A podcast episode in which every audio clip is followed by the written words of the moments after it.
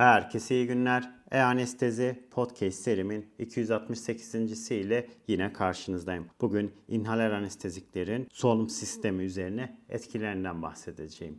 Hazırsanız haydi başlayalım.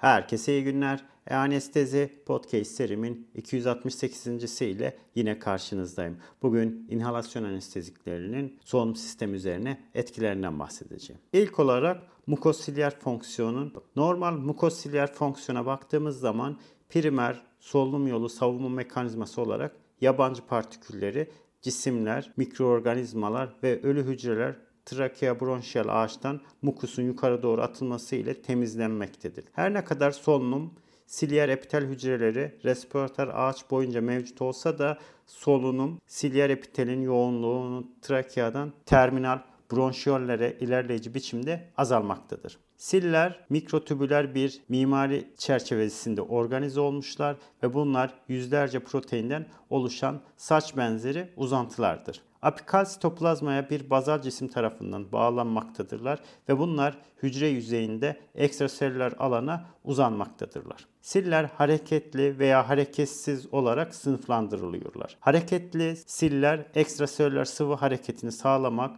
veya hücreleri itmekten sorumluyken primer sillerin körelmiş olduklarını inanılmaktadır. Ve bununla birlikte primer siller önemli çevresel sensörlerdir ve bunlar insan bronş epitelinde ekstraselüler mekanokimyasal sinyalleri tanıyor ve iletmekle anahtar rol oynamaktadırlar ve bunlar aynı zamanda düz kas hasarını tanıma yetenekleri bulunmaktadırlar. Siliopatiler ise primer silyer diskinezisi ve otozomal resesif polikistik böbrek hastalığı gibi çeşitli pediatrik bozukluklarda gözükmektedir. Ve değişen fentanil, dexometomidin ve izofloran konsantrasyonlarında sıcaklığın fare trakeal epitelinin silleri üzerinde etkisini araştırılmış ve bunlar sil motilitesi ve sıcaklık arasında doğrusal bir ilişki olduğu bulunmuştur. Fentanil siller üzerinde uyarıcı etki ederken dexmetomidin ve izofloran her ikisi de sil fonksiyonlarını inhibe ediyorlar. Ve bunun aksine fentanile ilave dexmetomidin silyer fonksiyonu anlamlı biçimde değiştirmediğini ortaya koyan sonuçlar da çıkmıştır.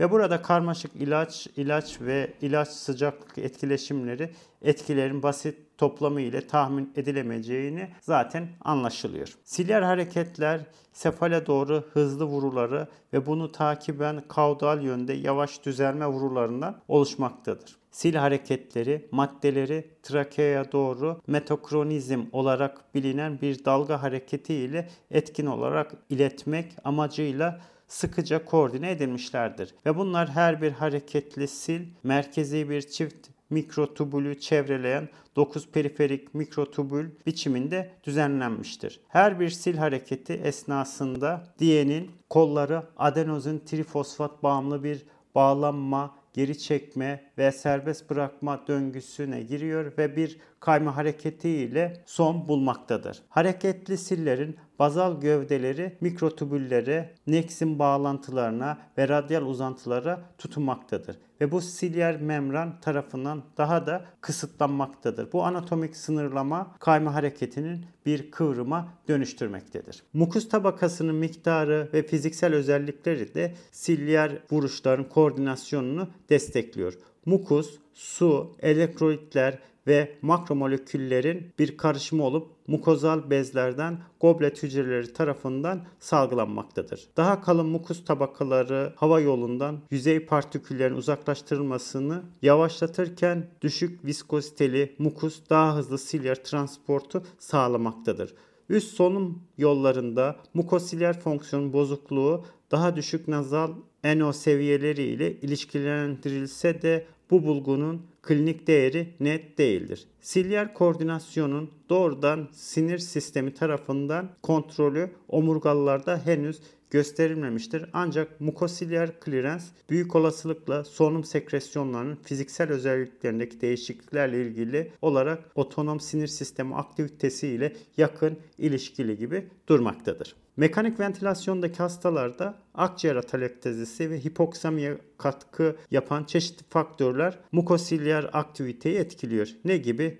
Solunan gazların yetersiz nemlendirilmesi silyer hareketi azaltıyor ve mukusu kurutuyor. Köpeklerde 32 santigrat derecenin üzerinde bir sıcaklıkta kuru hava solunumu 40 dakikalık bir marjet esnasında trakeal mukus akım hızı bazal aralıkta tutulmuş ve burada 3 saat kuru hava soluması trakeal mukus akımının tamamen durmasına yol açmıştır. Ve bunu takiben 38 santigrat derecede %100 relatif nem ile solunan gazların kullanımı sonucu eski haline dönmüştür. Yüksek oksijen solunum konsantrasyonları ise bronşiyal tonusu etkileyen adjuvan ilaçlar ne gibi bunlar? Kortikosteroidler, atropin, beta adreno reseptör agonistleri, trakeal tüpün varlığı veya pozitif basınçlı ventilasyon gibi anestezi ile ilgili birçok etmen de bu mukus hareket hızını etkilemektedir. Peki inhalasyon anesteziklerinin mukosilyer fonksiyon üzerine etkilerine baktığımız zaman ise volatil anestezikler ve nitroz oksit silyer vuro frekansını